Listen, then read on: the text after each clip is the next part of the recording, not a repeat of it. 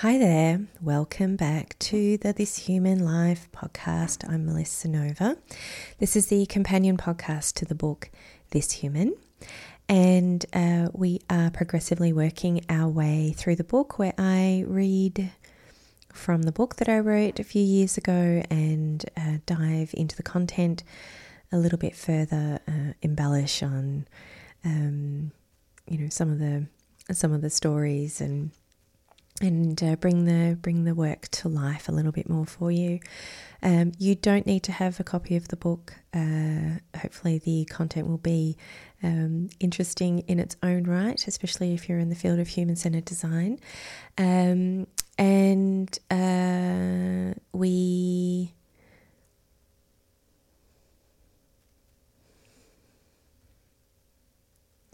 The last few episodes have been um, focused on communication. So we are uh, in sort of around the.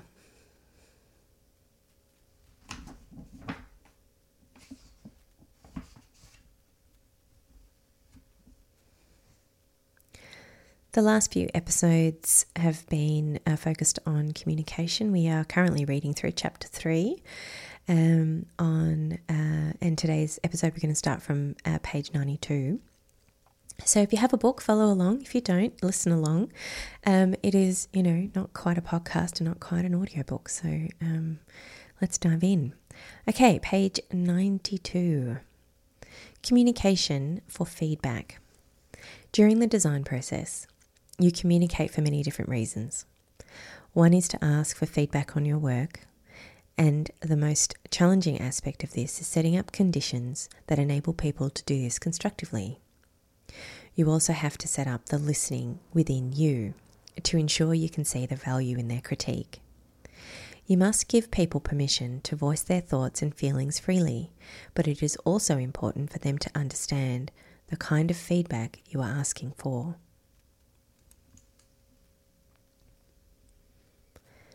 Sometimes a type of critique you receive, for example, about the use of a word in a certain context, may be too detailed for the current stage of your design process. In the early stages, you are looking for broader critiques about the desirability of the idea. You could ask Does this sound like something that has incorporated the customer insights in a way that will deliver something desirable? Is it really necessary to ask for feedback? Yes, Yes, it is. If you choose not to communicate or seek feedback from your colleagues, you must seek it from the people for whom you are ultimately designing. Otherwise, you're not doing human centered design, you're doing you centered design. Criticism versus critique.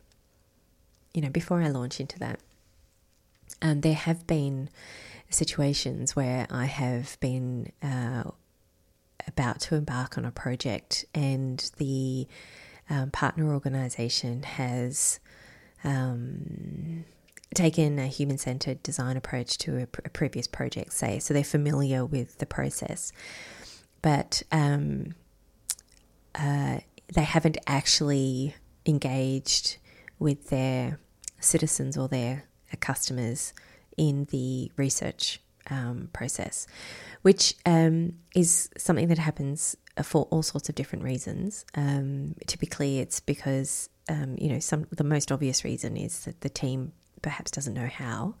Um, secondly, it's um, it can be quite a scary endeavor for organizations to be in contact with their customers or citizens, depending on what type of organization they are. Um, and, you know, uh, there's a bit of fear in, you know, opening up uh, Pandora's box. And also, there's the myth of um, it takes longer if you get too many people involved.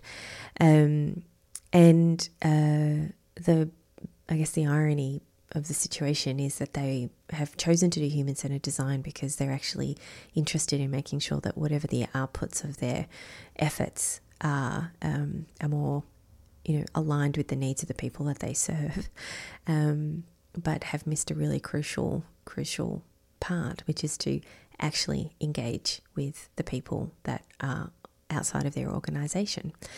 Um, and you know, of course, there are customer advocates and people that have accountability to have the voice of the customer within the organisation.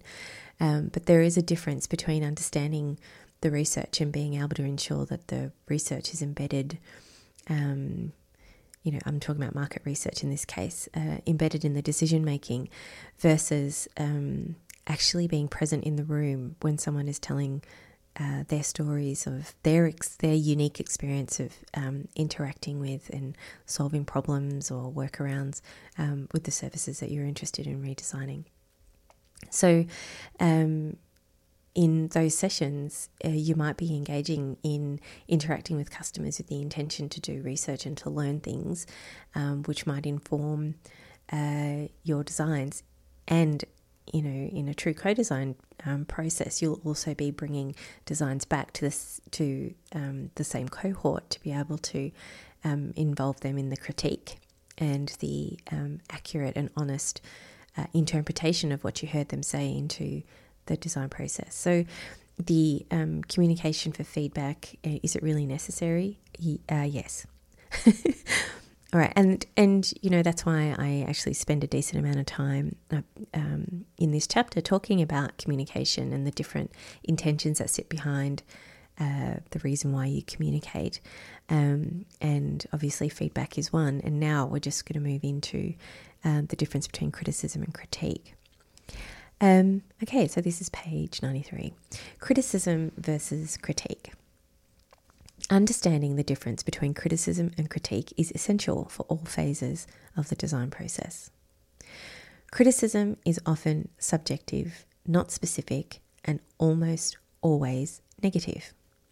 It might be to do with a personal preference of a colour, always a tricky area, or the way a word is used. Criticism is general and sweeping and difficult to act on constructively. It typically focuses on negative aspects of the design and can sometimes feel quite personal. It is up to the designer to ensure this type of feedback is taken with a grain of salt. Um, so, you know, uh, a criticism might sound like, um, I really don't think the customers are going to like this or um, it doesn't feel like um, uh, you know the use of color works for me. Um, the and when we get to um, describing critique, you'll understand um, what the marked difference is between someone who knows how to provide um, a critical assessment of a design with the intention to move to the design forward versus someone who's trying to get their own personal preferences met. And there's a big difference. So, critique. Critique is objective and specific. You can see how to put uh, critique into action. You can see how it might improve or not your idea or concept because it aligns with the objective of the creation rather than coming from a personal preference. It interrogates the design or idea knowledgeably in line with the outcomes and objectives of the work, and it is not necessarily negative. The intention is to improve the idea or design. It is very easy to become attached to an idea, design, or concept. This makes it hard to accept critique. Rather than being attached to the idea or design itself, you're better off being attached to the outcome you're ultimately in service of. There will be many pathway there will be many pathways there will be many pathways towards that outcome. Many different ideas and executions can still achieve the same impact by focusing on the end game. You can be objective in receiving the critique and also be powerful in combating criticism. Um, so, critique uh, might sound something like um, I understood in the insights that um, the um, thing that uh, customers are trying to solve for is um, feelings of uh, abandonment after they've signed up with us. Um, I can't see how this design is addressing uh, that customer challenge. Um, can you help me understand how you've addressed that? Um, and if it's not addressed, can we work out how to? Um, another critique might be uh, one of the uh, objectives of this design is to ensure ease of use and uh, uh accessibility. Um, how is this page addressing uh, that need? Um, what I see are um, unnecessary complications in uh, the process in this way? Is there an opportunity to simplify it? Okay, um, so in order to uh, assist you in setting up the conditions to have a really constructive um, critique session, on page 94 and 95, um, there's two things. The first one, exercise 3.5, is called blissful critique. This is essentially the steps that um, you will go to to ensure that the conditions that you create for your critique session are um, best placed to ensure that people a know what they're doing and know how to give you critique, um, and uh, also um, helps you guide the the conversation appropriately.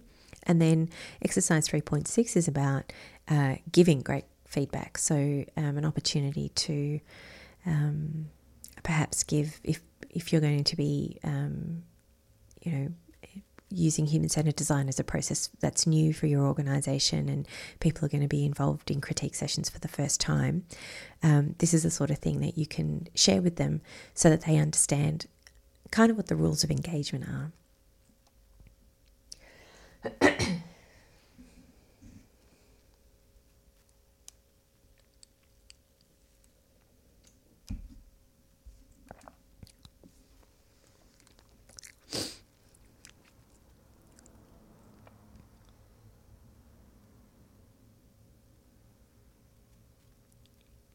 All right. So, exercise 3.5, page 94. This framework helps you prepare yourself, your audience, and environment for effective, constructive, and even enjoyable critique sessions. I think that's why I've called it blissful critique. The following steps will help you run effective and even blissful critique sessions.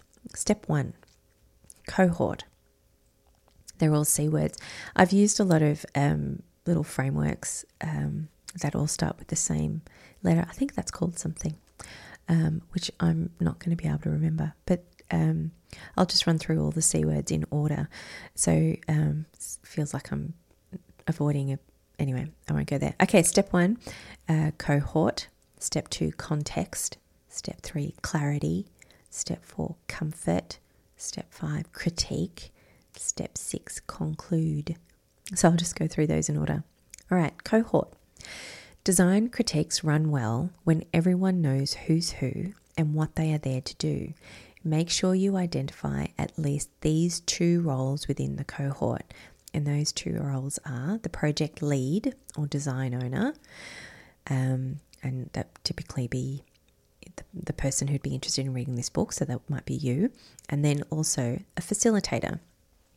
So, this facilitator ensures the critique runs to schedule and intent. This can also be you, but having someone else play the role works really well. Um, the reason for that is um, then you, as the design owner or the project lead, um, get to focus solely on what's being said and how to incorporate the feedback into progressing the design. Whereas the facilitator can be focused on things like making sure everyone gets a say, keeping things um, on track, making sure we cover the different aspects of the design and, and all of that sort of stuff. All right, step two context. Using a connected narrative, purpose, outcomes, approach, plan gets everyone in the room on the same page about your project and most importantly, what impact it aims to achieve. So later on in the book, we take you through a, um, well, I take you through a framework which we use at Huddle um, called the Thinking Framework. I've referred to it in a few other podcasts, and there's links in the show notes to the previous episodes. Um, in the previous episodes. But um, using that as a way to frame the opening of a critique session is really, really powerful because people understand why they're why we're bothering to do this project in the first place, the outcomes that this design um, is uh, trying to, well, is in service of, is trying to achieve, um, the approach that um, the team has decided to take, and also very specifically um, the plan, which is the actions that we're here to take together. So um, that's what we refer to as a connected narrative. All right, step three clarity. Be very clear about the type of critique or feedback you are seeking. Set clear boundaries about what level of feedback is appropriate for what you are sharing. Give examples so your audience can level their feedback. So, one of the challenges that can happen in a critique uh, session is that um, you'll get a whole range of uh, uh, different levels of critique. And when I'm talking about levels, I mean, you know, some people might give you uh, some really sort of broad brush strategic um, feedback, and some people might be focused on, you know, the the kerning of the font, um, and uh, that is quite difficult to uh, synthesize after the session. So, um, to do some prior thinking around um, the stage of design that you're at and the feedback that is going to be the most beneficial to um, ensure that the design's on, on the right track, and that's also going to be useful for the stage that the project's at. So, um, doing so, for example, doing a, a critique session on aesthetic when you're still in early prototyping phase um, might not be as useful as doing a, um, a critique on functionality um, rather than aesthetic. So, um, anyway, you get the gist. All right, step four comfort. Welcome fresh eyes. Take the pressure off yourself to say intelligent things and allow people to ask obvious questions. As long as they are relevant to the objective of your work and the request for feedback, they will be helpful. So sometimes, and one of the awful things that happens in critique sessions is no one says anything. so, uh, critique doesn't happen because people uh, might be afraid of sharing their perspective. Um, often, you know, people don't want to actually hurt the feelings of the the, pro- the project team that's working on. It's just gorgeous, but yeah, so they withhold um, withhold their thoughts, um, and and also uh, the the project team whose work is being critiqued. Um, can sometimes feel really nervous, and so they sort of clam up and shut down as well. So, um, you know, one really important lesson that I learned um, in a quite a significant project that I was involved in was we established a critique session um, with some really senior uh, um, members of this organisation. And they were in an industry where they were used to being the ones under critique and scrutiny. And when we used the term critique, they assumed that it was our critique of them. And in because that was such a uh, ingrained um, mental model that they had, and we uh, didn't stress that the direction of the critique was actually from them towards us as explicitly as perhaps what we should have. Um, the critique session had quite a challenging, uh, rocky start until we leveled that out. Um, so it's those sorts of things that um, we need to think about when we're thinking about comfort in terms of how do we frame, how do we invite people in, how do we create the conditions for people to feel um, comfortable to be asking questions. Um, and all of that is essential for the um, for the for the best outcome for your design. Okay,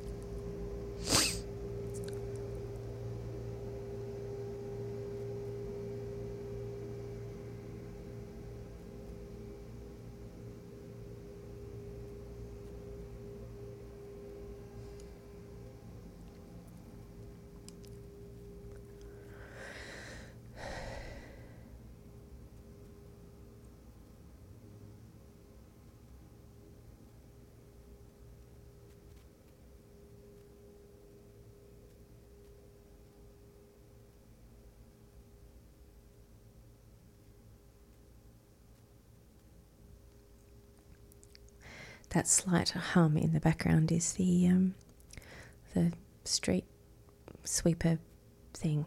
So um, hopefully it'll get less and less. Okay, uh, Joseph working from home. All right, step five uh, critique. Provide space for positive and negative critique. Often, negative critique comes more easily. So ask people to start with what they believe are the strengths of the design in relation to the outcomes it is in service of, then move on to the challenges that they see with the design. So, for example, I think I've used this already. Um, I don't like this colour is not an effective critique. That would be more a criticism. I'm not sure how this colour is going to contribute to the feeling of excitement for the customer, is seeking clarification of a design decision within the context of a customer outcome, which is more useful and it creates an important conversation. All right, step six conclude. Make sure you aren't trying to solve design problems in the critique session. So, this is really critical. This is the design team's job. Conclude the session with a list of tasks that have names attached to them. People should have